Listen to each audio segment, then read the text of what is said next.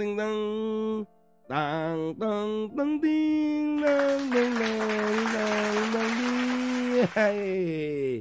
Kalian pasti pernah dengar suara itu ya atau lagu itu. Apa itu?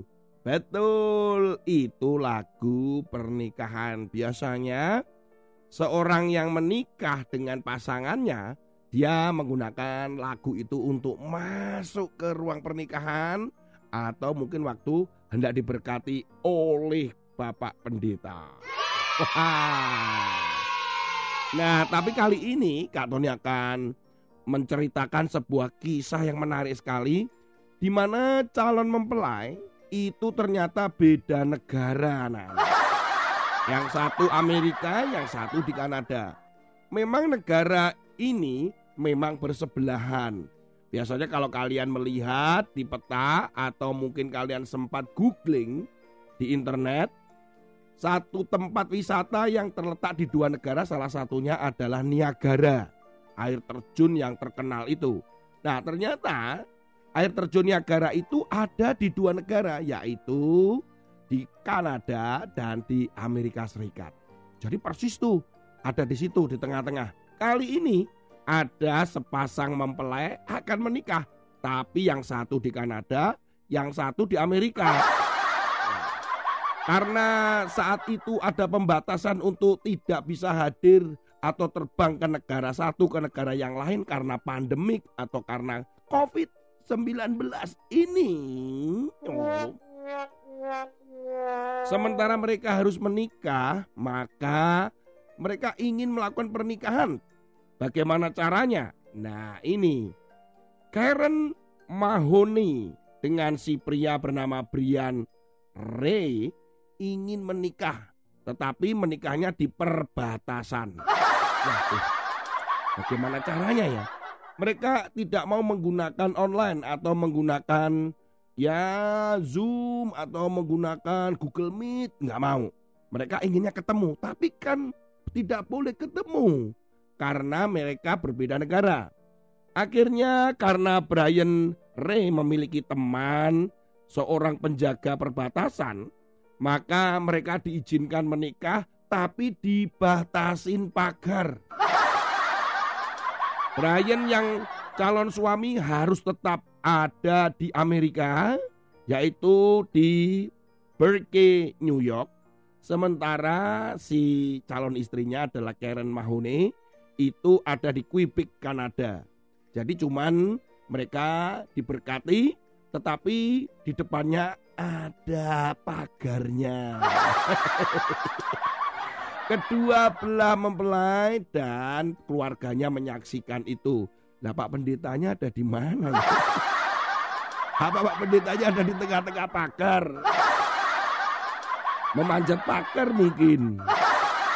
Nah, tapi yang jelas pernikahan itu indah sekali anak-anak.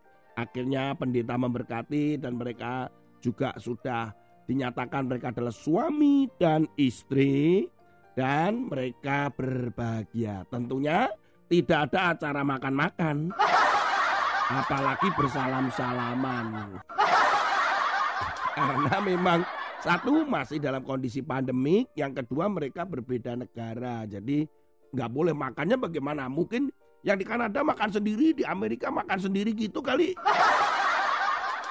Tapi pernikahan itu tetap indah anak-anak. Mereka bukan dipersatukan oleh usaha manusia, tapi dipersatukan oleh Tuhan. Wow, wow, wow, pernikahan tangtung tingtung. Firman Tuhan hari ini kita membaca di dalam Amsal pasal 18 ayat 22. Siapa mendapat istri mendapat sesuatu yang baik dan ia dikenan Tuhan. Anak-anak, tentang suami istri kok dibahas di Amsal ya? Iya betul. Kak Tony saat ini juga mau menyampaikan kepada kalian. Jangan terburu-buru. Kemudian, aduh Kak Tony, aku hmm, aku mau menikah dengan dia, menikah dengan itu. Jangan terburu-buru usia kalian masih terlalu muda. Pernikahan itu bukan hanya berbicara tentang usia, tetapi kesiapan. Siap nggak untuk menikah? Siap nggak nanti punya anak? Siap nggak kemudian bertanggung jawab terhadap anak, rumah tangga begitu. Kalau hanya menikah saja banyak orang berkata aku mau menikah, aku mau menikah. Tetapi siap atau tidak. Kalau Kak Tony selalu ditanya dengan orang, Kak Tony eh, bagaimana kalau usia muda menikah? Kak Tony selalu menjawab, siap atau tidak? Kak Tony, boleh nggak anak kecil berpacaran? Eh, emangnya berpacaran itu untuk main-main? Di Alkitab tidak ada sih sebenarnya kata pacaran atau kemudian ya pendekatan-pendekatan. Yang ada di Alkitab itu adalah perjodohan. itu ya. Nah, anak-anak, yang namanya pacaran yang sekarang istilahnya sering kali keluar atau kalian dengar, itu untuk pendekatan katanya. Tetapi pacaran itu sebenarnya atau pendekatan itu untuk persiapan untuk menikah. Jadi kalau ada orang yang berpacaran berarti siap menikah. Kalau nggak siap, jangan pacaran. Begitu dong. Maunya pacaran makan sana, makan sini, pergi sana, pergi sini. Waduh, anak-anak kalian belum siap untuk itu. Nah tapi saya suka loh Kak Tony dengan dia. Karena dia itu wajahnya imut-imut.